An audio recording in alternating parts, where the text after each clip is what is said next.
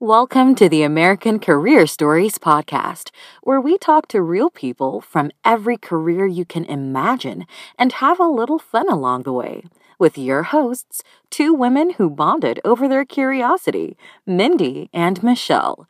If you enjoy the show, rate, review, and subscribe on Apple Podcasts or wherever you listen. Every positive review helps new listeners find the show.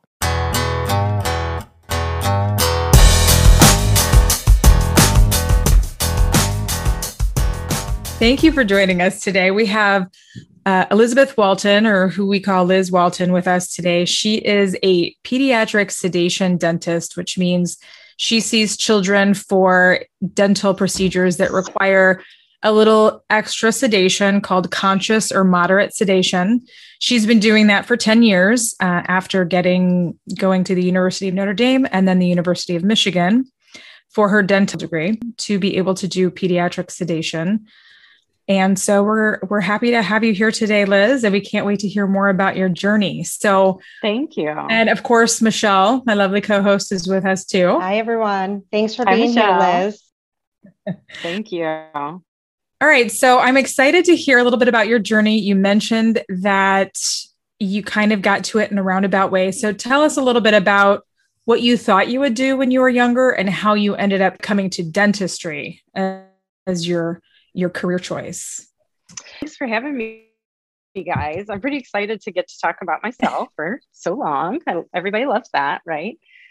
Um, I was when I was in high school, I wasn't really sure what I wanted to do.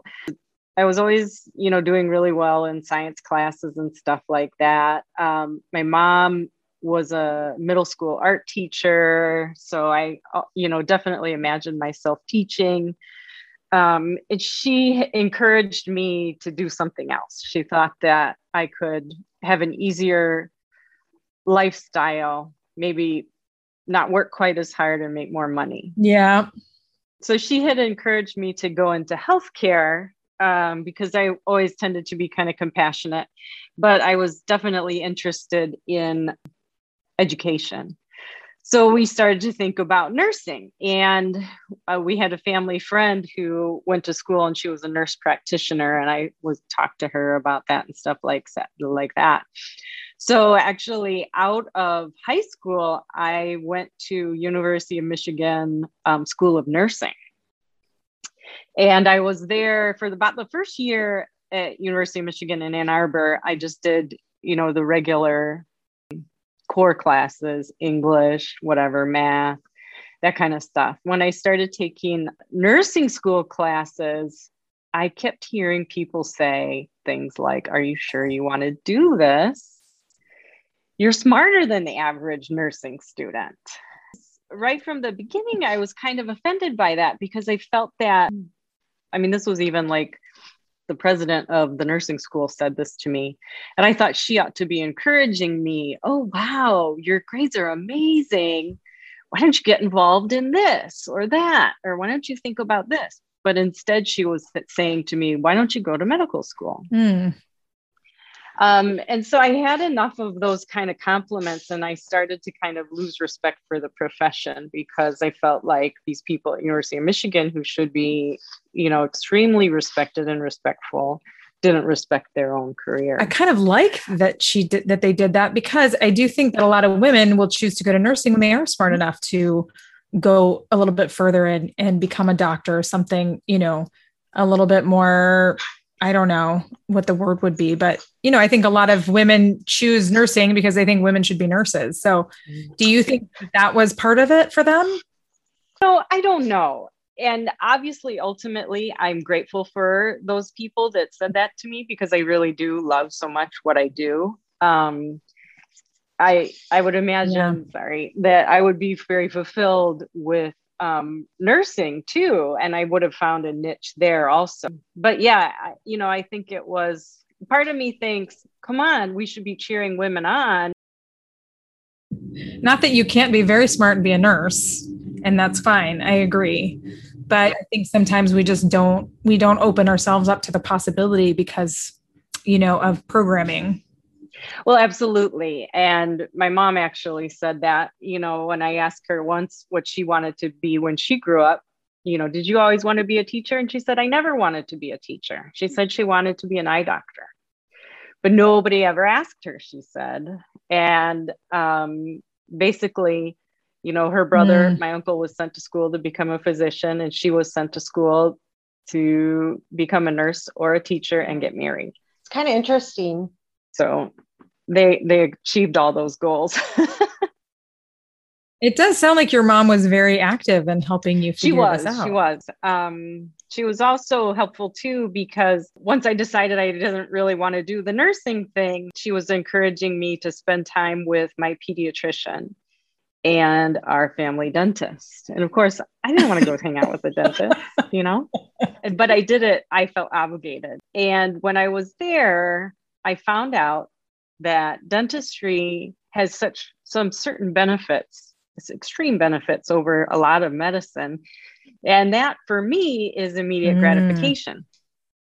Somebody comes in to the office, they've got a toothache or they broke a tooth or something like that.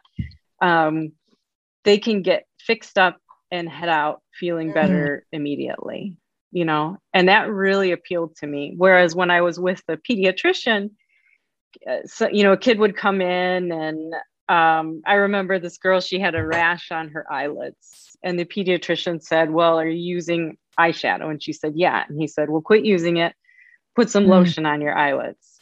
And I was like, Okay. And so she left, and I was like, So are you going to bring her back and make sure it's healed? And he said, No, she'll call mm. me if it mm. isn't healed. And it seems so anticlimactic to me. You know, I just thought, well, first of all, it's just kind of boring common sense. All you did was talk to her and leave. It wasn't gritty enough. Yeah. It's interesting you say that. I brought my son in once and he had an infection in his finger. It was like blue or green. It was crazy. And she actually, within the office, she kind of got her little toolbox and she got in there. And I was like, she cleaned it out. And I was like, you know, she probably doesn't get to do that very often, you know, as a pediatrician. No, no so. I don't think so. Probably not. So, did you live in a small we town? Did, yeah, in Michigan, in southwest corner of Michigan. So your pediatrician and your dentist were available and, to you. Um, you know, they probably knew my parents too, because my mom probably taught their mm-hmm. kids, and we were family friends with the dentist family and things like that. Oddly enough, it's funny because the pediatrician, one of his sons, is a dentist now, practicing ah, in the ah. same town. Yeah, that's nice. So so that was kind of fun. I had also, you know, I had experience as a kid with some immediate gratification of dentistry too. I had, when I was a kid, I had a gap between my two front teeth. Mm. And one day, um, my dad said, Well, why aren't you smiling anymore? And I said, Because I don't like the gap between my teeth. And of course, you know, the reason I suddenly didn't like it was because some little girls were teasing me about it that day at school. Um, and he made an appointment, took me to the dentist, the same dentist that we're talking about, and he fixed the gap between my teeth. Wow. And I left there feeling like 100% new girl, you know? Mm. And so, you know, you fast forward then, you know, 15 years, and I'm still remembering that experience and how profound that was to me because to not want to smile is pretty significant. It is. It is. And I do think that yeah, dental has that kind of impact. I would agree with you there. People yeah. get their braces yeah. off and they're like a new person, you so know. I'm, you know, at the nursing school deciding this maybe isn't quite right for me. I transferred from the nursing school to University of Michigan, just the liberal arts part. But the school was really kind of big and intimidating for me. So then I transferred to Notre Dame, where I then graduated from. And that's where I did a lot of the soul searching of did I want to become a physician? Did I want to become a dentist? Um, I still remember the day I decided to become a dentist. I was on the way to, I think, a biology class or something like that. I was talking to one of my girlfriends who was feeling the same kind of way. And we both had some health issues. I was diagnosed around the same time with Crohn's disease. Mm. And it was difficult um, because it can be kind of stress induced um, flare ups. Mm. And so trying to study for the medical school entrance exam was really difficult. Um, I went to try and t- take one of those Kaplan classes, and they want you to take a pre-test. Uh, I couldn't make it through the pre-test. My stomach was making so much noise. People were complaining around me. It was awful. It was awful. Um, so my health also played a role in that, and even that I feel thankful for because you know if you can't cut it taking a Kaplan class, you probably can't make it through medical school. Yeah, that's a good point. I did discover later on that I think medical students had a little bit more fun than dental students. I was just going to ask that. What are the comparisons you heard from medical school versus dental school? What I remember from medical school is we had um, similar classes. Like we took anatomy and stuff at the medical school. I think we had microbiology also was at the medical school. But we were doing our, all of our clinical stuff along the same time as doing the academics. Whereas in medical school, you tend to have four years of academics, and then you go on to your residency and internships. And that's when they have those long, horrible nights. And so we would be sitting at home cramming, studying like mad for an anatomy, gross anatomy quiz that was going to be on Friday morning, but it's a, it's a quiz, but it has as much um, information on it as a final exam. Like you need to learn stuff fast in dental school. And we're getting emails from the medical school fraternity about their party at their house that weekend. And why don't you guys come over? It's Thursday night. Let's come over and have a few drinks. And we're like, don't you guys ever study? you know, you're going to be saving lives. We're just fixing fillings and we can't go out. You know, we might be able to drink for a few hours Sunday afternoon I'm kidding. It wasn't that bad, but it was it was kind of intense. Dental school, I don't feel was particularly rigorous academically, but you had to be able to get through a lot of material and you needed to be efficient studying. You need to be able to remember stuff.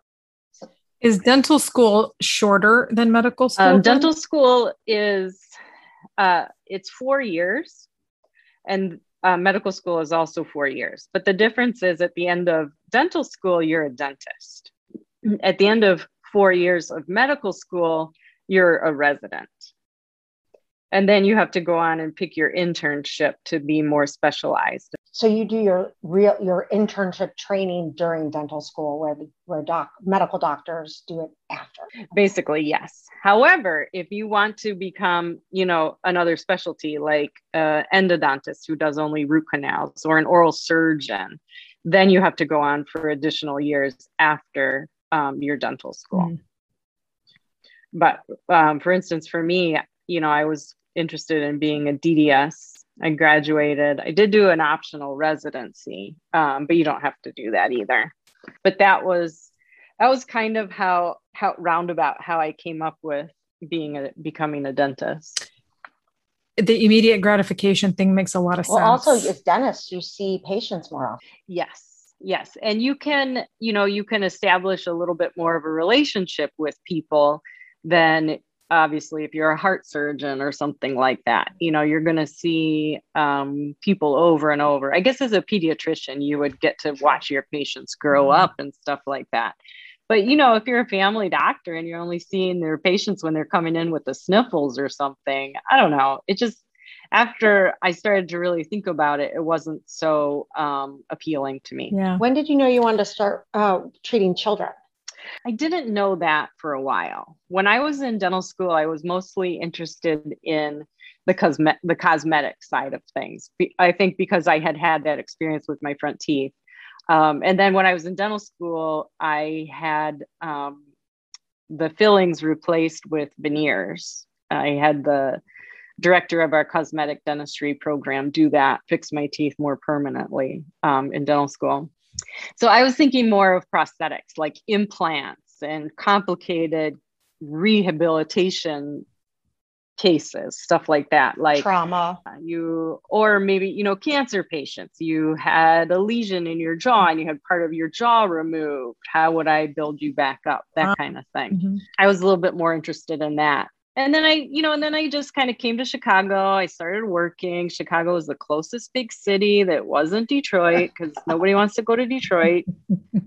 even still, nobody really wants to live in Detroit. Or Detroit. Um, yeah, poor Detroit. They got a good museum, but they had to sell some stuff. So I don't know about that anymore.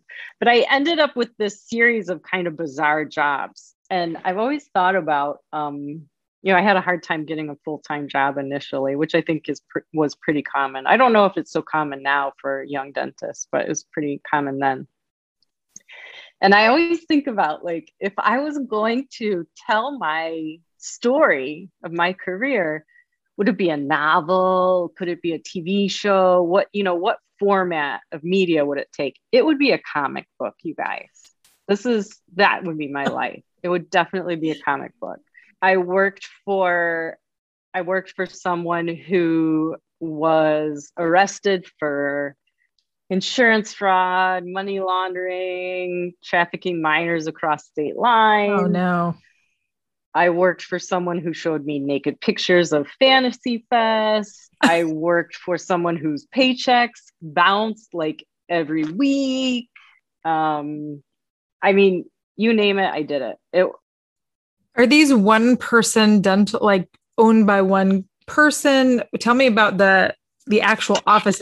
Yeah, so they were like privately owned offices. Um, you know, I told Michelle this a while ago when she started working with dentists. I said, just because you call us doctor doesn't mean we're mature or professional or anybody you want to spend time with, you know? Uh, so it's kind of been interesting um, to have these different experiences. And that's kind of how I ended up with wanting to treat children.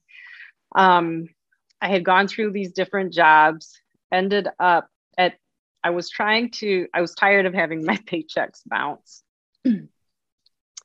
um, repeatedly, you know. And so then I found a job in Humboldt Park. and that office was unique because they did sedation for children who needed a lot of dental treatment. I was there just basically to pull teeth to do backup for the oral surgeon who could get really overwhelmed even just with walk ins. And I started to, like, on days when I wasn't very busy, I would hang out with the other doctors who and watch them start the IVs on the kids and do the treatment and stuff. Um, and that's when I started to get interested in children. Um, I saw what the other men were doing, and I thought, you know, I can do that better. Mm. Um, and that's quite frankly what it was because I saw the benefits of the medicines that they were using for these children it would make the kids not remember what was going on. It would make them unaware of passage of time. So you could do a lot of work on them. You didn't have to explain to them what was going on. You didn't have to wait for their cooperation. Um, but the men I was working for with didn't have really good chairside manner. Mm-hmm. They didn't really know how to interact with children. And that is something um, that has always come really natural to me. Um, i don't have any idea why. It's definitely just a gift one of those things you know how can you explain? Some people can sit down and draw you know a frog in a million different styles i'm just good at communicating with children.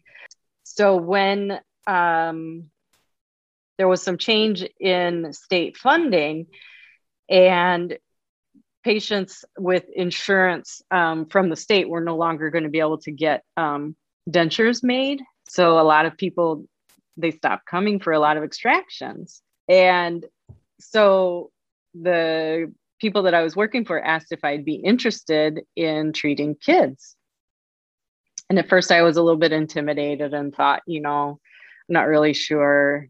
Then we started looking into how much would it cost? Can i find a program? All this kind of stuff. Um, and i decided to jump on that opportunity. They were going to allow me to they were going to pay for the class for me because um, it was i don't know seven or eight thousand dollars. Um, and they were going to help me out uh, along the way, let me pay back the money slowly, that kind of stuff.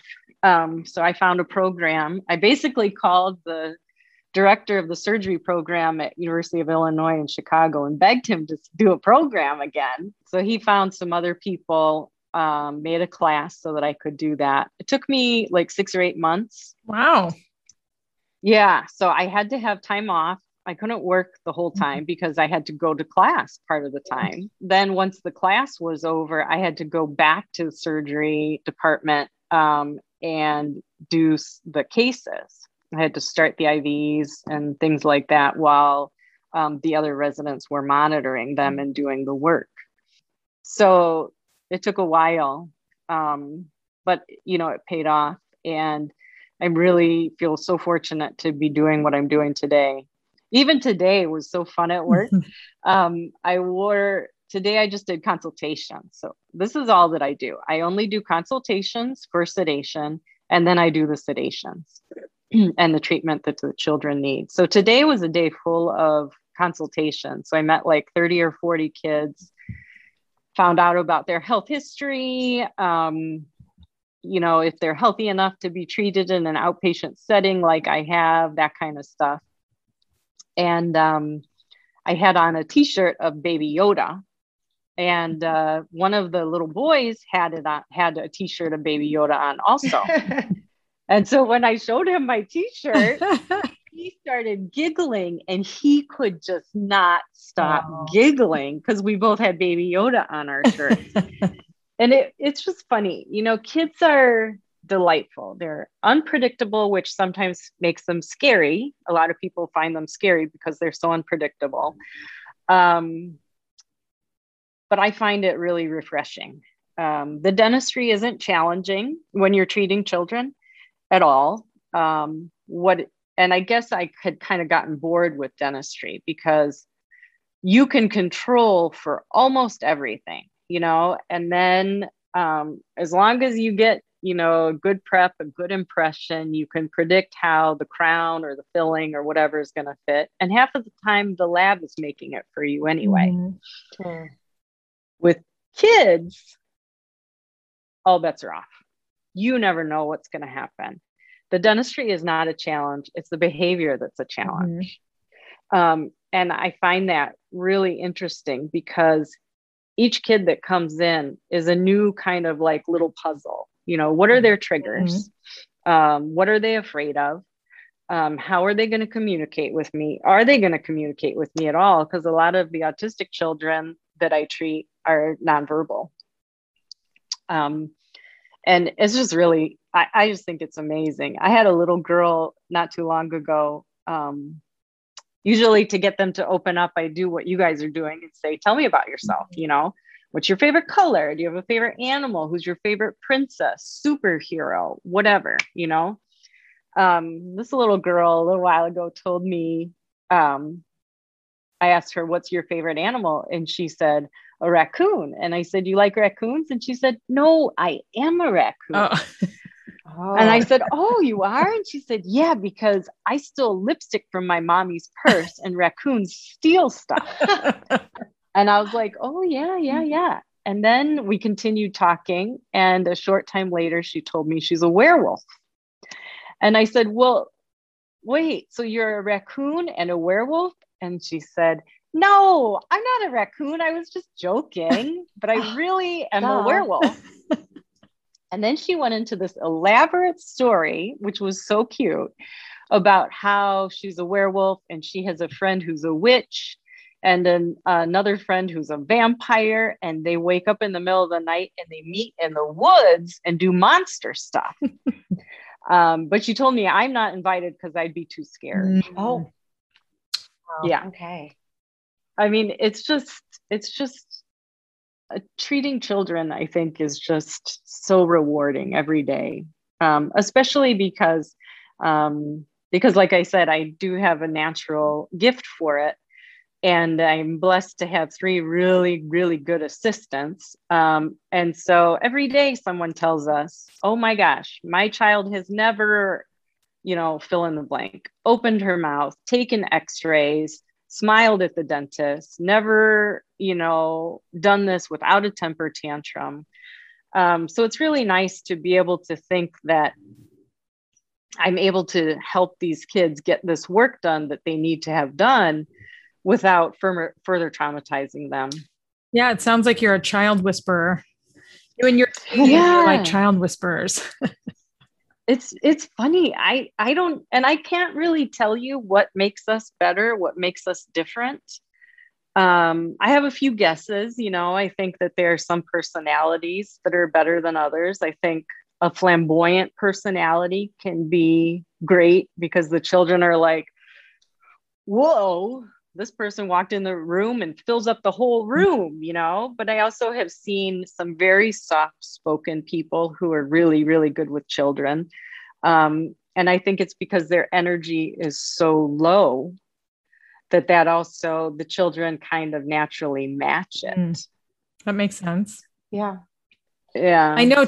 I was just going to say, just knowing you well, and and actually, as you described all of the attributes that you kind of went through in your job search, you're kind of doing all of those. I mean, nursing, you get more than a doctor. Normally, you get more time with patients and working with them.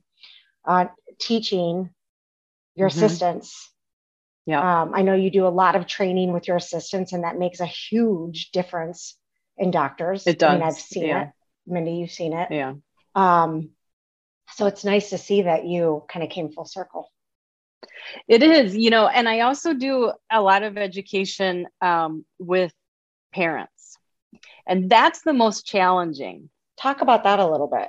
I don't have hardly, I don't really have much time with them, you know. So over the years, I've figured out what um, what's the most effective way to communicate.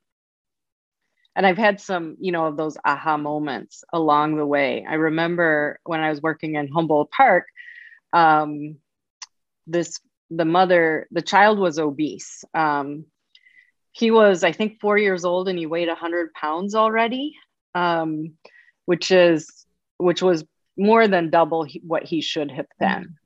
Um, and i told the mom you know this is really this is really terrible. And she said yeah well the pediatrician told me that he's um, almost diabetic and so I sat down with her for a little while, and she hadn't really understood anything that the pediatrician had said. I don't think. I don't think she understood what was appropriate to feed um, the kid and stuff like this.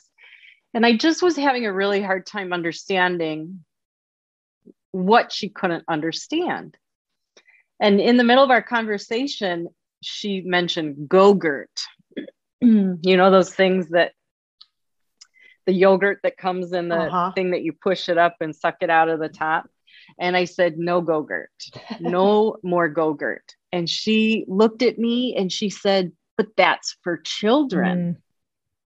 Mm. And I, it blew my mind. And I thought, oh, wow, this is part of the problem that it's the marketing and the yes, advertising. The marketing works. So, from her point of view, she was uneducated. English was her, you know, I don't even, I was going to say second language, but I don't think she really spoke much English at all. So, for her to see things advertised for children, then it must be okay for children, yeah. which is obviously not the truth. So, I also started, um, showing parents I have little Tupperware containers and I put one tablespoon of sugar in in them and I show the parents this is 15 grams of sugar.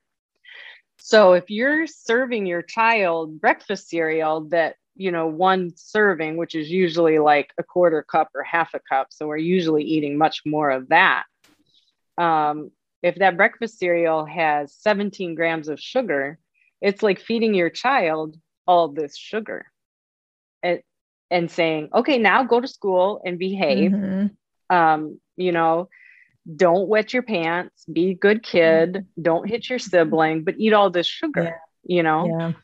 And um, I found that that has been an effective way to get the message across too. Because um, I think a lot of parents don't read the labels and they don't they don't know what they're looking and for a child, I we've talked about this a little bit before, but what's the risk? Let's say the child is obese on the scale mm-hmm. that you mm-hmm. measure by. What does that mean for you as a pediatric sedation specialist? So that increases the risk of respiratory arrest, which is the fancy way of saying the child might stop breathing while they're sedated. Um, so if the child is not in a healthy weight range, um, according to their their height, um, whether they're boy or girl, and their age, um, then I won't treat them. I'll have to. I send them to be treated in the hospital. And what is your like common sense advice for parents with food and activity? What do you tell them? Um, you know, kids really want their little exercise machines. They, as long as they're not already obese, they're going to run around and exercise. Mm-hmm. You just have to make sure that you only put healthy things in. Mm-hmm. If you don't put healthy things in, you're going to get garbage behavior out. Um, you know, and then it's this terrible cycle of the child goes to school, can't concentrate, gets in trouble at school, comes home, eats candy right before bed, can't sleep well, wakes up, is tired, goes to school, misbehaves. Um, there is no, I've had parents tell me, well, she's a kid, she's going to have candy. Hmm. Um, no, you know, I grew up, I, I think I'm fairly well adjusted adult. You guys I don't know, hopefully you would vouch for me. I didn't have any candy. you know, I didn't have Froot Loops growing up. Um, I I think I'm a well-adjusted person. You being a child, you do not have to have candy as a child. Confusing for parents is the difference between candy sugar and sugar that's in everyday foods. That's another mm. that's a whole different category, right? Yeah, and it does become really complicated because chips are contribute to um, cavities really easily too.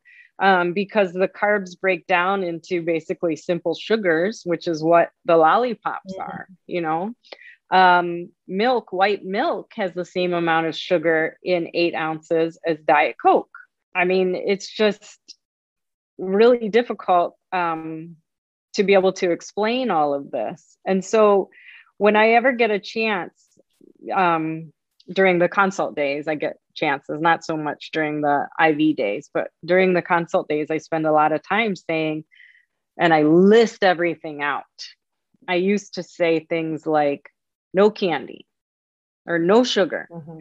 Well, now I know that I have to say, no juice, mm. no soda, no milk in bed, you know, no chips, no cookies, no chocolate, no suckers, no all of this kind of stuff, no bread, no rice, no whatever. Um, and it turns out that the same stuff that causes cavities makes you gain weight too.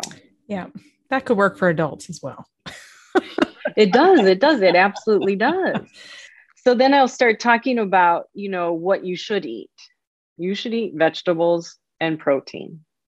Um, fat, and you can't say protein, you know, you should eat vegetables and chicken or fish or meat or beef or pork, you know, all of those kinds of things. And what advice do you give on the dental care side? Just basic brush your teeth, floss every night, every twice a day? yeah. Yeah most of the kids are just not brushing the teeth you know mm. um, the kids um, you don't you don't really end up seeing me if you're a well-behaved little angelic child which is you know which is also why my patients are so much fun because they tend you get the good one and my assistants know i just love the naughty children it's just it's just so it's fantastic so you end up with these battles of will and the parents have frequently just given up. You know, I'm not fighting anymore. He won't brush his mm. teeth. I'm not going to fight every night. Well, is he not brushing his teeth because he's a naughty little child? Is he not brushing his teeth because they hurt, because he has so many cavities? Um, is he refusing to follow instructions because he's so high on sugar and lack of sleep um, that he can't do anything, you know, responsible in any in for any part of his life right. you know? Yeah. Probably um, a pattern. Oh it absolutely it is. And then it just snowballs and becomes more and more difficult. Um and so you have to really try and break that pattern today i had two kids two four year olds who are still drinking milk from the bottle all day long and in bed oh man Mm-hmm. So you can imagine, well, maybe you can't. So their teeth are terrible. I'm going to have to pull out a lot of them. Oh. Um, and one of the mothers is telling me, no, I, I'm not going to take the bottle away. Like, well, you know, you need to make a change for your child's health. So um, I used to, when I was younger too, I used to be a little bit more polite and say, well, you know, you should do this, you should do that. Now I say, no more bottle, no more bottle, no more milk in bed. I do think it helps to hear it very directly like that. I think that is a important because there's no equivocation. So they're like, okay, if I just follow this rule, it'll get better. Right. And I know how important it is. Like maybe they think, oh, it's not that big a deal because the doctor's not being that firm about it. Um, yeah, I think you're right. That's a good point. So you, what are the, some of the other things that you do? Like you talked about how you wear a Yoda shirt. So what, I know you do some other things to kind of like relate to the kids that make it kind of fun for you. So what else do you do? Yeah, we were always um, before before COVID. I threw them away, um, but before COVID, we were always wearing superhero um, uh, capes. Um, and then I had me and my team, and then I would have I had a bin full of capes so that the kids, when they came in, they could pick which cape, you know, which they wanted to wear, um, which was a good, you know, it made them feel more comfortable. Um, you know, everybody, you can be more brave, obviously, if you're dressed up like a, your favorite superhero, but it also was a good icebreaker um, because kids don't, you know, they don't want to look at you and tell you their name. They don't even look at you at all, um, but they will tell you why they chose Wonder Woman or, right. you know, why they're wearing a Hulk cape. You know, because you can definitely get a Hulk cape, even though Hulk does not wear a cape. Yeah. you can buy a Hulk cape out there. It's totally no no problem. um, so that helps. I always would try and wear silly headbands. Um, if the kids come into the office near their birthday, I'll give them a birthday hat to wear. Um, we re- we give out stickers all the time. In your role, it sounds like you can create the culture that you want or that you think is helpful. Yeah. You have the ability to do that in your role. Yes, um, which is really nice. The company that I work for now has really, they just, you know, they're just fine with anything I want to do like that. Um, and I think it it helps us stand out a little bit. Um, it helps us be less scary. Um, and I think it also helps with the parents because uh, a lot of times they're just as scared because they've heard just like all of us have they've heard all of the you know terrible things i just got an email today about another kid in wichita who who didn't make it through dental treatment with sedation oh man so it's important i'll have parents who call and say i'm coming from four hours away please do the treatment the same day no i'm not going to do that you know you're really going to trust me without even meeting me if you want me to sedate your child, I'm, it's not going to happen. Um, if you were thinking clearly, you wouldn't be asking me to do that. You know, it is a bummer when the patients have to when they have to drive that far to see me. Um, but I think it's really important for us to get to know each other, for the parents to start to feel comfortable with me and trust me. Um, and I think it's important for them to be able to go home and think about it, um, talk to their family, ask questions, call me back. Because that is one of the things um, with my patient population. It's multiple people raising each child, whether it's the family, the father and the mother are no longer together, or the grandparents are involved heavily, or an aunt or an uncle. You know, there's so many different people that um, the parents really need to go home and talk with all the other caregivers. Yeah. Why would why would someone have to drive so far to see you? It's an access issue. There are just so few people that have the training that I do that people from Southern Illinois uh, frequently it's it's usually southern illinois that are that far away they have to come all the way up i have patients from peoria i have patients that come from so far away that the state will pay for a hotel room. Wow. It'll pay for their rental car to get up here um, because in Illinois, I think in most states probably, but we have such good public insurance that every child is given everything that they could possibly need. Um, without any issue of, well, there's no one here to do it. If there's no one in your area to do it, the state will pay to get your kid where someone can do it. It's really fantastic. So, my guess is then that there's not a lot of people that do what you do. It would be like if there is interested or curious about this role, there's lots of opportunity. Right. Um, so it's difficult to get the to find a program um, where you can get certified. And like I told you, it can cost ten thousand dollars. Um, you have to take time off work. You're not going to be able to get paid while you're you know you're earning this certification and it's also something that most people are not willing to do you know you get out of dental school you're not going to start wanting to start IVs on kids without having someone there who can really mentor you. Mm-hmm. So it's not really within the um, realm of possibility for a lot of people. Even the programs for pediatric dentists are not teaching this. Most of them only do oral sedation. Mm. Why is that? Do you know? It's just not part of the curriculum. Yeah, you know, I don't really understand, Michelle, honestly, because when they're doing oral um, sedation, a lot of times they're using medications that I don't think are chil- are safe for children. Mm-hmm. They're using things like Demerol, which are um, physician colleagues will not use for children. So why would we use it? You know, um, and Demerol is frequently involved when there's an accident and respiratory arrest. It's frequently that Demerol has been used. Mm.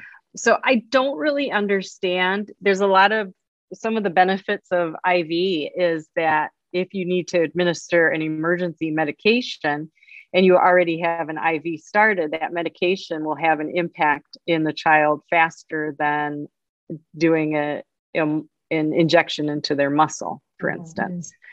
Mm-hmm. Um, so, in my opinion, I think that what I do is a lot safer yeah. than what the pediatrician, pediatric dentists are being taught.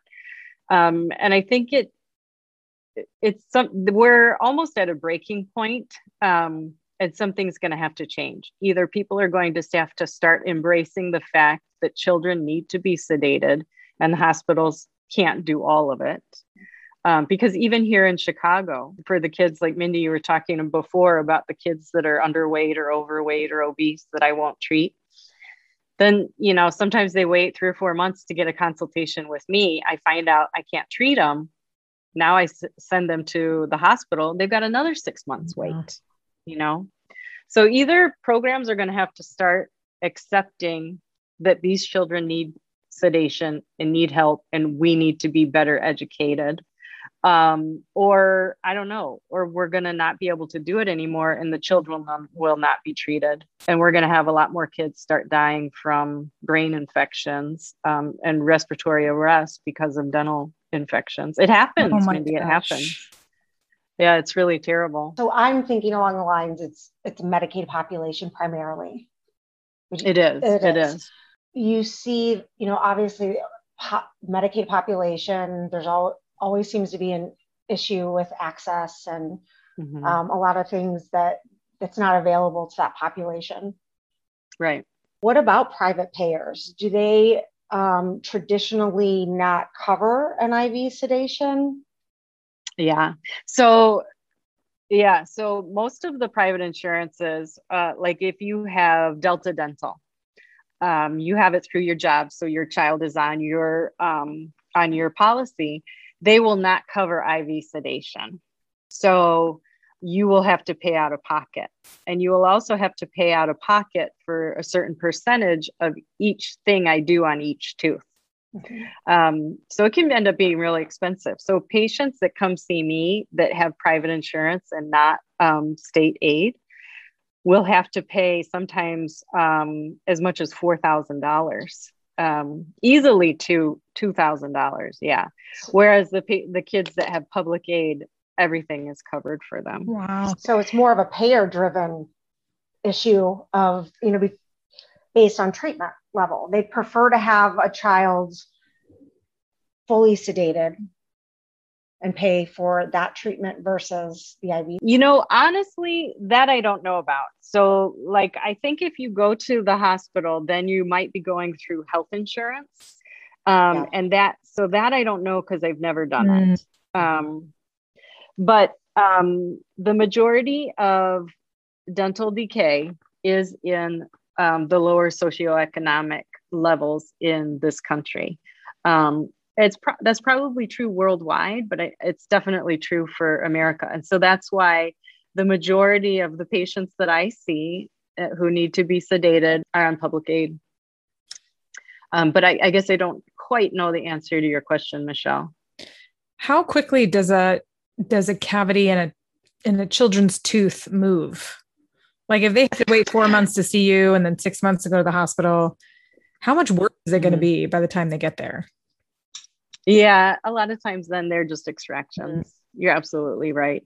Um, it's something that's really kind of interesting, and I talk to the patient, the parents about this a lot because they'll say, "Well, I don't understand. You know, I didn't see anything in the kid's mouth um, three months ago, and then the other dentist said that it was just a filling, and now you say it's a silver crown." Um, so the anatomy uh, of a baby tooth is not at all the same as a, a, as an adult tooth. Adult teeth are shaped differently, um, so it's it's kind of easier to not keep food stuck in between your teeth mm.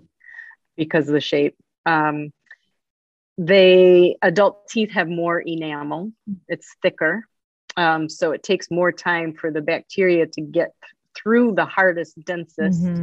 enamel into the dentin. The dentin is the soft um, portion of the tooth in between the enamel and the nerve of the tooth. Mm-hmm. The baby teeth have bigger nerves. So mm.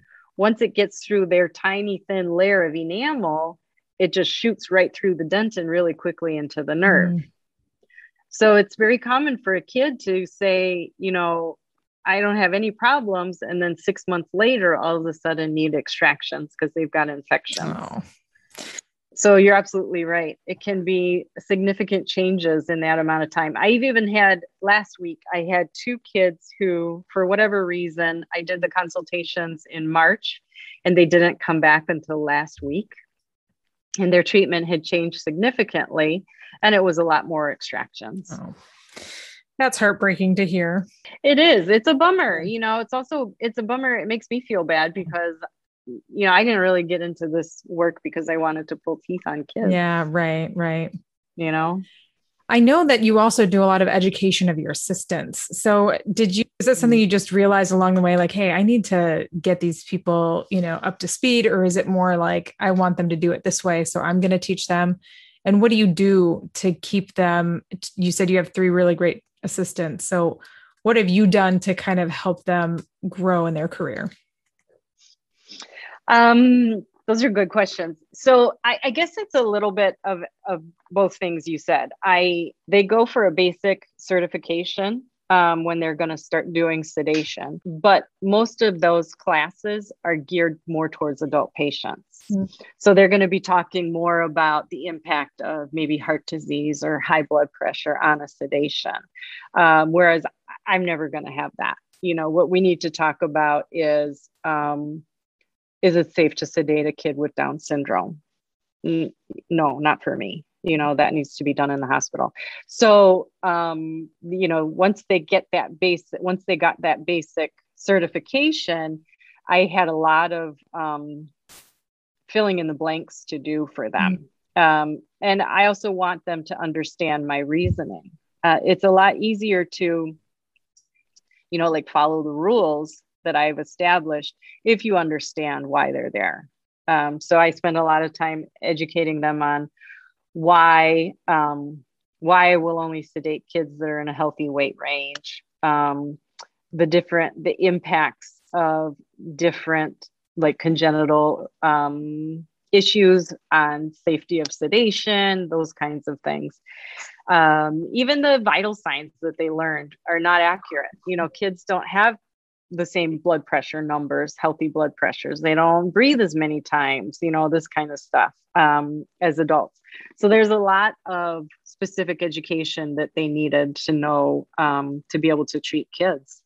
Um, luckily, they all um, are pretty natural with mm-hmm. kids themselves. Um, so I didn't have to. I didn't have to address that. And it hit, it is uh, I have had some changes in my team over the course of my time at my company where I am now, but I've been able to keep them with a positive attitude. Um, I've been able to encourage them to grow in other ways too. They're really interested in that education. I've brought in people to do hands on classes for CPR certification and stuff like that, and provided that for my team myself. And I've tried to be as open as I can to anything that they want to learn, even things that are not dental oriented. Mm-hmm. So if they want a topic like um, we were having a training day and I asked them what they wanted to talk about and is there anything anything at all and one of them was really curious she wanted to know about the dark web so I did some research and we talked we talked for like 20 minutes after everything that I wanted them to do. Then we talked about the dark web for a while. Mm. And I started to do that because um, I was realizing that they were asking me a lot of questions about regular life. Yeah. And I thought, you know, I forget people people assume, you know, you're a doctor so you know what's going mm. on and you know um, what the issues are and explain it in an easier fashion to them. So I want to try and be as um, you know, as supportive of their curiosity as I can. Yeah, that's really cool. That's a great idea. uh, they really like it. Awesome. What now? So you've been doing this for 10 years. You really still enjoy it. I do. It sounds to me like somebody needs to hire you to design their program to teach assistants.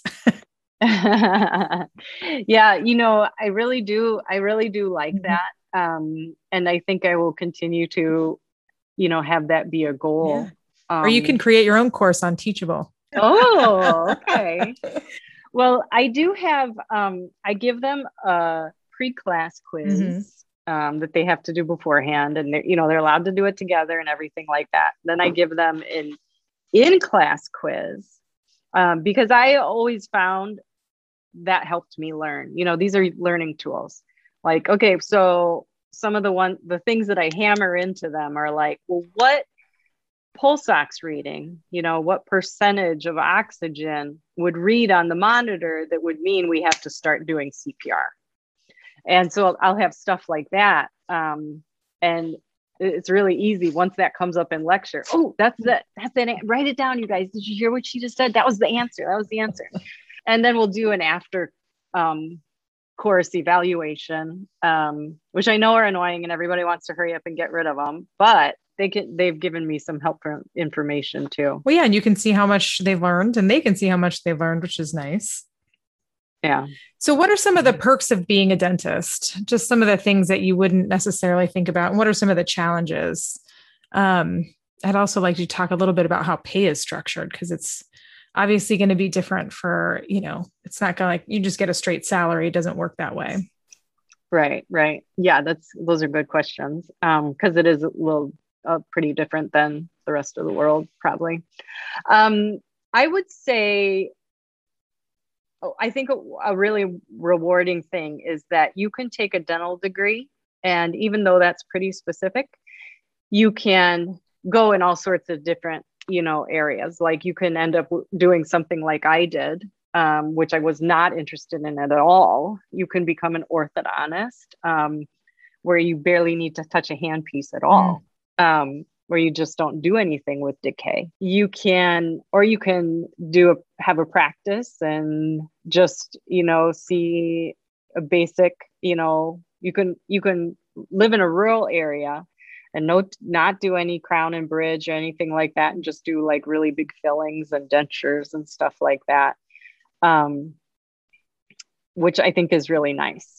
So even though you know it's one specific degree there's a lot of different ways that you can kind of um, aim your own practice. Mm-hmm.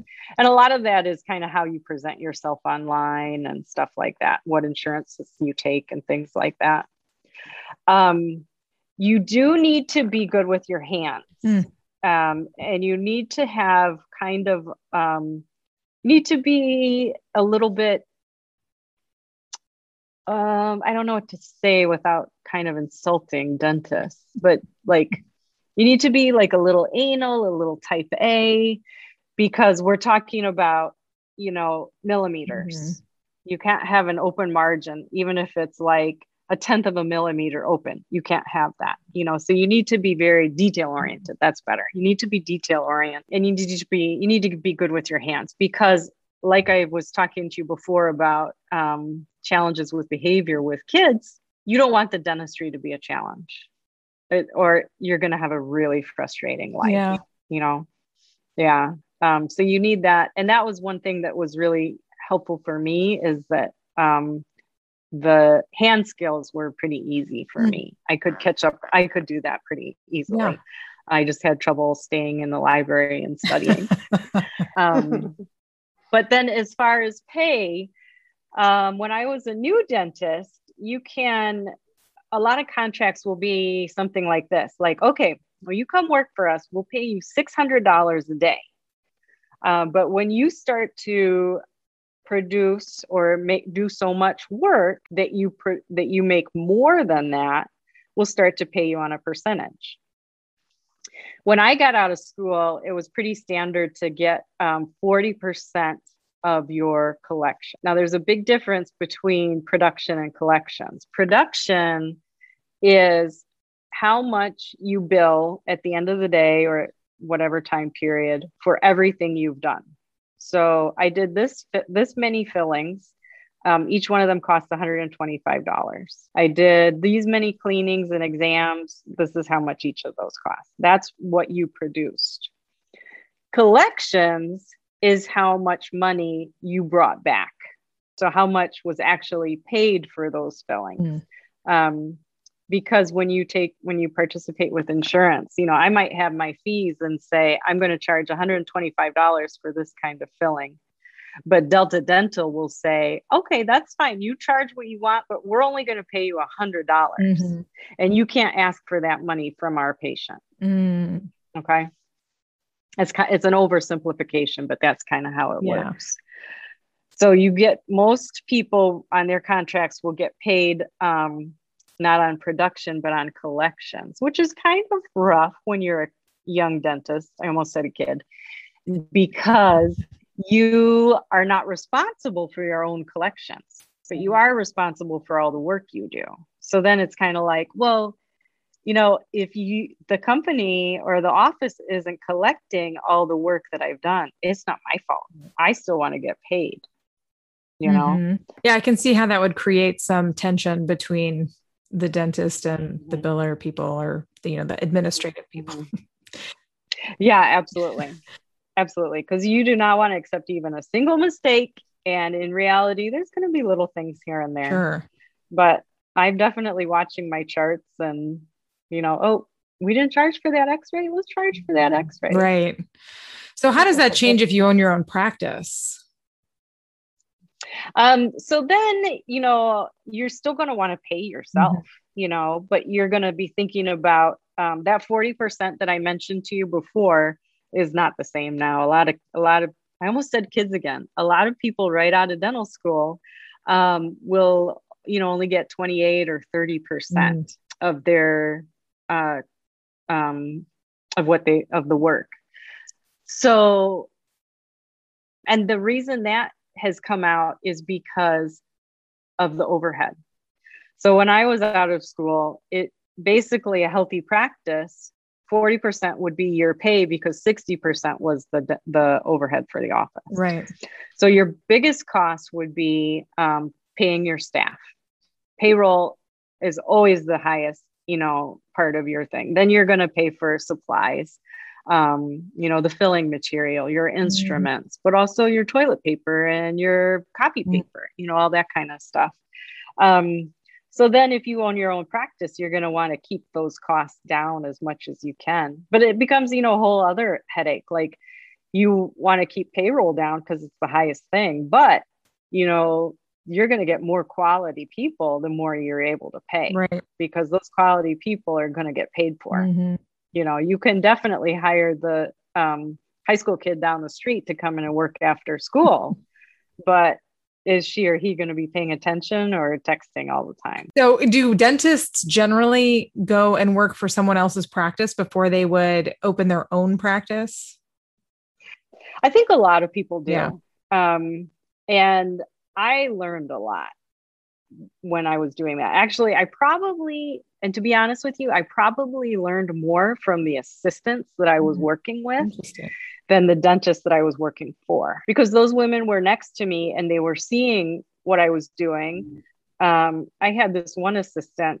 Um, she's so amazing. I worked with her in Humboldt Park, and that's where I was doing a lot of extractions. Um, and I hadn't really done that many after dental school. Um, and she taught me, you guys, she taught me how to do extractions without even telling me anything because she'd hand me the instrument that I needed. Mm and she was so uh, she was so good. She'd been doing it for so many years and working with an oral surgeon for so long that she knew exactly what needed to happen. She could see the tooth. She was involved in the treatment too.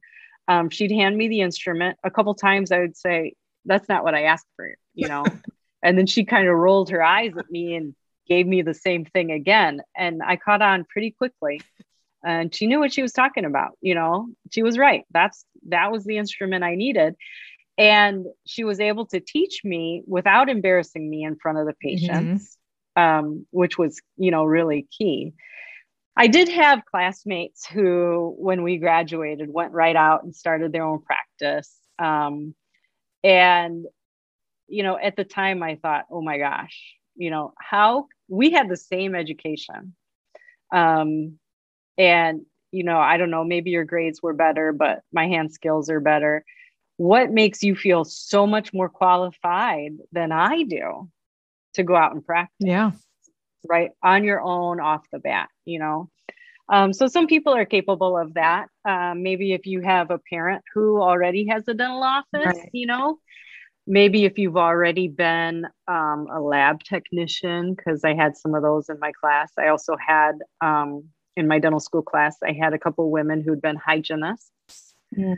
um, some people who had been dental assistants, stuff like that. So, you know, the more experience you have, obviously, the more confidence you have. Um, but I think, you know, I graduated in 2004. Um, so times have changed a lot since then. Um, and I would bet that even more people that are graduating from dental school are going to be working for other people before they open their own office. Yeah. It's also expensive. Yeah. It is really expensive. It is one of the most expensive um, professional offices to set up. The only one that's more expensive is a vet's office because they're, you know, they're setting, they need surgical suites and everything. Mm-hmm. Interesting. So yeah, it's pretty intense. Do you know if the University of Illinois is still doing the certification program that you did? Um, I don't think they are because I was trying to get some other younger people at um, my company certified. Um, and they weren't able to find one. There was going to be a program. Somebody was going to go to one in Michigan. I know somebody who went to a program in Seattle. Um, that's rough because you got to take time off work then you got to pay you know i was lucky that i could do it right here in my hometown um, i didn't have to pay for hotels or airfare or you know food right i was just living at home um, but i think uic i don't think they're doing that one anymore one of the things that always surprised me about dental is that the assistants really don't need any education they don't. They can. They can have education. There are some programs in community colleges, um, and you can get certified that way. But most of you know, most of the people are gonna. Your dentist is gonna want to train you specifically anyway. Um, and then you know, and then there's the assistants will say like, "Oh, they went to school. They know the names of everything, but they don't know how to use them." you know, or they don't know when they should be using the suction, but yeah, you know they can sharpen a, a instrument you know that kind of stuff so i mean i think there's a lot of benefits of a formal education but um, even you know like i said i my assistants have that some formal education but i still we still do a lot of supplemental training. Yeah. Wow. So what's what's next for you? What's the future look like do you think? Do you know um you know where you want to take your career next? You know, I don't honestly know. And I wonder that now too, um, because I mean, we're all getting older. I think m- me not having children really has helped me have patience for kids at work. Mhm. And I do kind of wonder, it hasn't happened yet, but I wonder, you know, am I going to be able to do this straight up until retirement? Yeah. um, am i going to get less interested in it do i want to open my own practice and um, train other younger dentists to do what i do um, because there's such a great need. Yeah. um, that this patient population is just completely unserved. I'm not even going to say underserved like they are unserved you guys. If you have to drive four hours for your kid to get treated you are unserved you know? It's just ridiculous. So all of those things have kind of crossed my mind um, but it's also i'm not really i'm not particularly interested in going back to regular family dentistry. Um, so i don't know. I'm not really sure. Definitely enjoying what i'm doing now. Well, that's great. so Yeah. and i'm trying to just like you guys said i think i'm a lifelong learner. Mm. i'm always reading something. I've got a whole pile of books over here about um, what you can do to make you know help your child's anxiety. Um, i'm learning a lot right now on um, airway and kids that snore and how our jaws are not growing to the full potential that they used to Really? like during for prehistoric people stuff like that. Yeah. Um, so i'm interested in that. I don't know if um, it's something that i become interested enough in to try and start treating because that would take a lot more training too Yeah. Yeah. But you know, probably the, the knowledge is good for you and every day for the things that you're already doing, just to kind of educate others and be well rounded. So that makes sense. Yeah. It sounds like you're pretty stimulated by what you're doing and still happy doing it. I am, I am, but you know, it is super important. One of the women, um, I think it was the woman from Tulane, Mary Rose. Oh, Mir- Mary Yes, Rose. yes. I think it was Mary Rose who said how important it is to stay current Mhm. in your profession. And I think that uh, when I was listening to that, I thought, oh my gosh, she's so right. Yeah. You know, Mhm.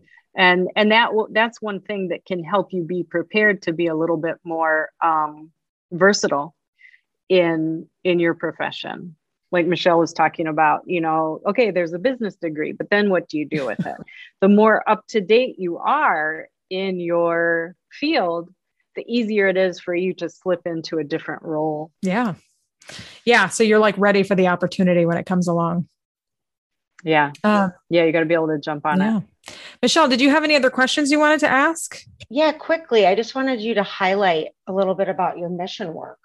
And if Oh, that's something oh my that you would gosh i think of. forgot about that yeah I mean, all of your attributes, like I said earlier, just kind of um, fall in line. And I think there's a lot of people that want to be in traditional medicine, but maybe they kind of see, um, they prefer to be in opportunities to help people in different ways, especially underserved. So, yeah. Yeah.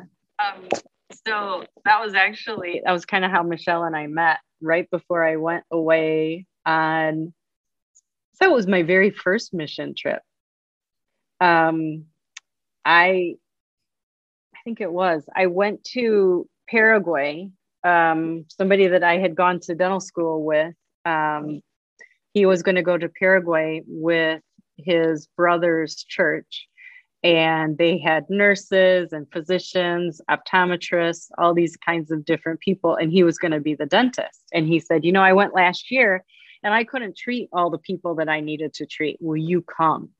And I was like, uh, okay. Yeah. yes, please. yeah, it was kind of interesting because I had, it was very short notice. It was like um, two weeks' notice. Um, but I found a ticket that wasn't astronomically priced. I just had to scramble for a visa to get a visa from Paraguay. Um, so it's interesting because I really do like doing the work that I help here for children that can't have treat, just really don't have access to care. Well, there are countries that are so incapable of you know of anything even feeding their people um, that they're certainly not able to provide dental treatment you know in paraguay um, i think paraguay is the poorest country on earth mm. um, or it's right down there at the bottom you know maybe tied with bolivia whatever. Wow. haiti you know i'm sure is down there too. Um, so i got to go on a trip and um, treats people there and it was extremely rewarding. Um, and I brought M- Michelle back a nice little souvenir, I think, from because I went to Argentina too. That's one of the benefits too of travel is you might as well just tack on a few extra days, maybe, you know. Sure. Um, but then I started the year after that, I went to the Dominican Republic. Um, and that I did for longer. I was there for um, about a month and a half, two months. And that was really fantastic because I was there um, through the through a program that's with um, Creighton University or Creighton. I can never I never pronounce it the right way.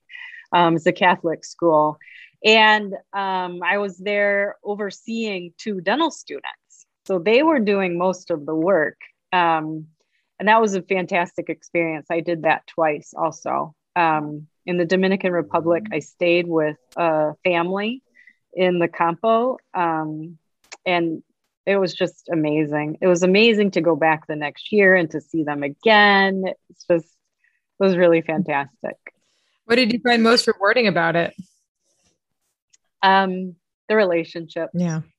You know, but it was also like when when I was in Paraguay, um, there's some some people really stick out in your mind, you mm know. Um, there was a little girl she was a really good looking girl. She she wasn't little girl she was probably like teenager. Maybe she was 15 or 16 she was really beautiful really good looking. Um, and her parents were they were all crying and really upset and everything. And i was like well, you know what's going on? Um, they don't speak Spanish. Um, a lot of them didn't didn't even speak um, whatever language they're supposed to speak there. They spoke some um, local dialect. Mm. Um, so we had a couple people there who could translate for us, um, and I think they were trying to learn Spanish too. Um, but they, you know, most of them didn't really speak Spanish. They went to school to learn Spanish, but they spoke this other, you know, native dialect. Well, they were crying because they thought I was going to have to pull out her bottom adult forefront teeth. Oh. And I said, no, no, no, no, no. She doesn't need these teeth pulled out. She just needs a cleaning. She had calculus oh. and, you know, like the plaque, the stuff that you brush off your teeth hardens into calculus. And that's what we scrape off when you come to the dentist they were so excited oh. that I didn't pull those teeth out, that she didn't need that. They were hugging and then they were crying for that. um, but it was really significant for this girl because um, the only opportunity for a girl like her is to get married. And she's only going to be able to marry a wealthier person if she's good looking and has all her teeth. Mm. So by not pulling her teeth out, by cleaning them and making her more attractive, you know, we basically secured her future and maybe the future of her family too. That's insane. Um, so there's experiences like that that are just really so significant that you're never going to forget, yeah. you know?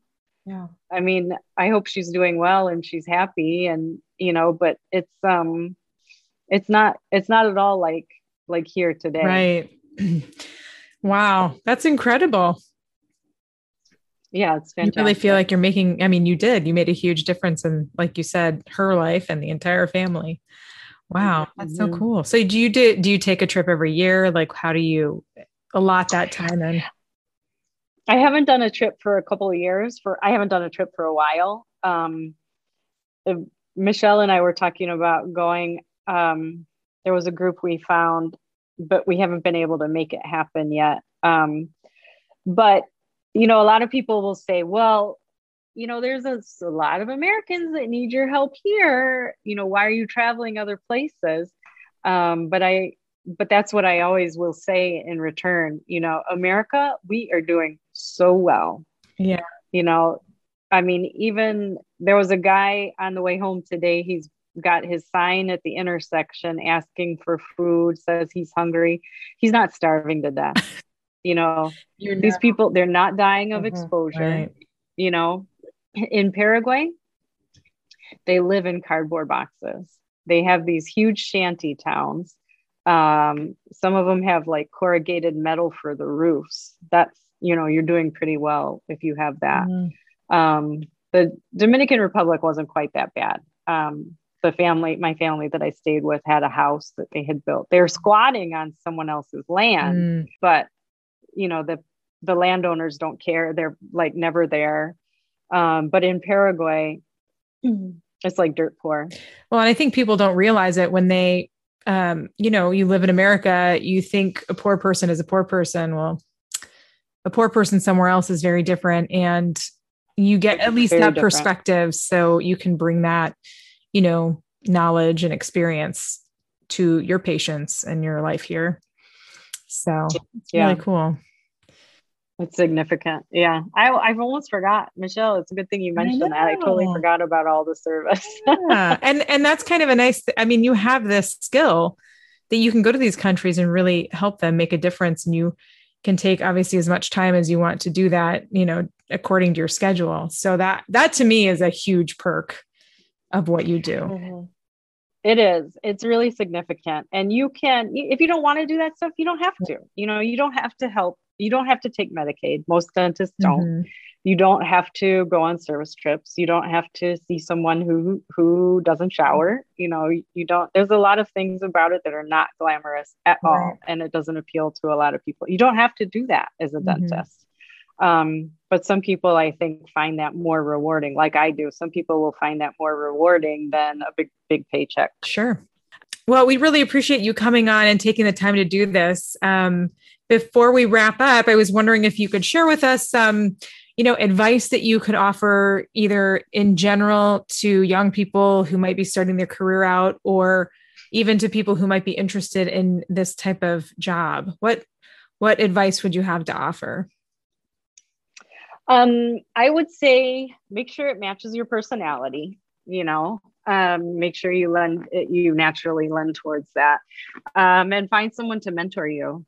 Find a, a dentist um, nearby. Um, go to the dental school. Hopefully there's you know maybe there's a dental school nearby where you can ask questions and spend time with some students or a dentist. And make sure you make a change if you need to make a change you know if it's not the right thing for you get out mm-hmm. you know do something different mm-hmm. if you're in a practice if you're in an office that you don't like um, get out make a change you know i think that would be bit, pretty big do do dentists like do you apply for jobs online or do you like yeah yeah actually. Uh-huh, okay. yeah. Um the the one i found in humboldt park i found that one on craigslist. Nice. Okay. I'm sure over time you start to network you get to know people you go conventions yeah. you know and it becomes like that over time. But first getting out of school who knows you know? Um, well, there's a lot of organizations in school too. Like there's the um, what is it? As the American Student Dental Association, um, and they have conventions so you can meet kids and other students in other schools. Um, I was involved in that. We were pretty much all involved in that. And then um, also, I was in the dental school uh, fraternity. Mm-hmm. Um, so I lived, we in Ann Arbor, we had a frat house, um, yeah. which was pretty funny to think. Um, and I lived in there. So that was helpful for me because um, I got to meet upperclassmen. Right. So it was easy to get help when I needed it from the older kids. Because in school, dental school, it's kind of like school where you kind of only know your own class. Sure. You know, you're not really the first year students are not really interacting much with the fourth year students. Mm-hmm. You might need to, you know, I would just say you need to learn how to advocate for yourself. Mm-hmm. You need to find a mentor, you need to ask questions, um, figure out what can make you um, attractive to to what you want, you know, to the schools you want to get into. So did you have a mentor in college? Um, I did. I would say, yeah, I had several. Um, I had there was a female prosthodontist that I spent a lot of my time being terrified of when I was in dental school. And then I realized she was amazing and that I loved her. Um, and I had a good relationship with someone that I met in um, the Upper Peninsula of Michigan on one of our externships. Um, she gave me a lot of good advice. She was a dentist, um, my family dentist. Mm-hmm um, I had a lot of people, um, you know, I would say in general, dentists want to help each other out. You know, it's a it's a profession I think where we're pretty supportive of each other. That's great. Yeah, which is pretty good. Yeah. It's pretty nice. That is nice. That's really nice. Um, and it sounds like there are a lot of female dentists. A lot of there really are. Mm-hmm. Um, my class I think was about 50 50 mm. male oh, and female. That's great. Yeah. I mean, nowadays there's so many people, myself included, who would prefer to see female health care professionals. Mm-hmm. Um, a lot of people, you know, it's still a stereotype, so it's not helpful, but a lot of people assume that a woman is going to be more gentle because she's a woman, or she's going to have, you know, tiny hands because she's a woman, um, which is true for me for sure. um but you know it, it's still kind of a stereotype and that you know i know a lot of female dentists who are oral surgeons and you you know you got to be strong and you got to be able to get the job done to be a, an oral surgeon so you know some stereotypes i don't know yeah well i like the idea that there's a lot of different avenues so if you're interested in it you know once you get out there you kind of figure out what you want to do uh, i think you really can yeah. Well, thank you so much. This has been awesome. It's been so good to see you again and catch up. Yeah, it's nice that. to see you. You look good. Thank you. You do too. Thanks. Um, it's nice to see you guys. Thank you for asking me. Yeah. It's been a pleasure having you on. Thank you so Thanks, much. guys. It's been fun. Thank you. Thank you so much for tuning in and showing your support. Continue the conversation and find links to everything we discussed at AmericanCareerStories.com.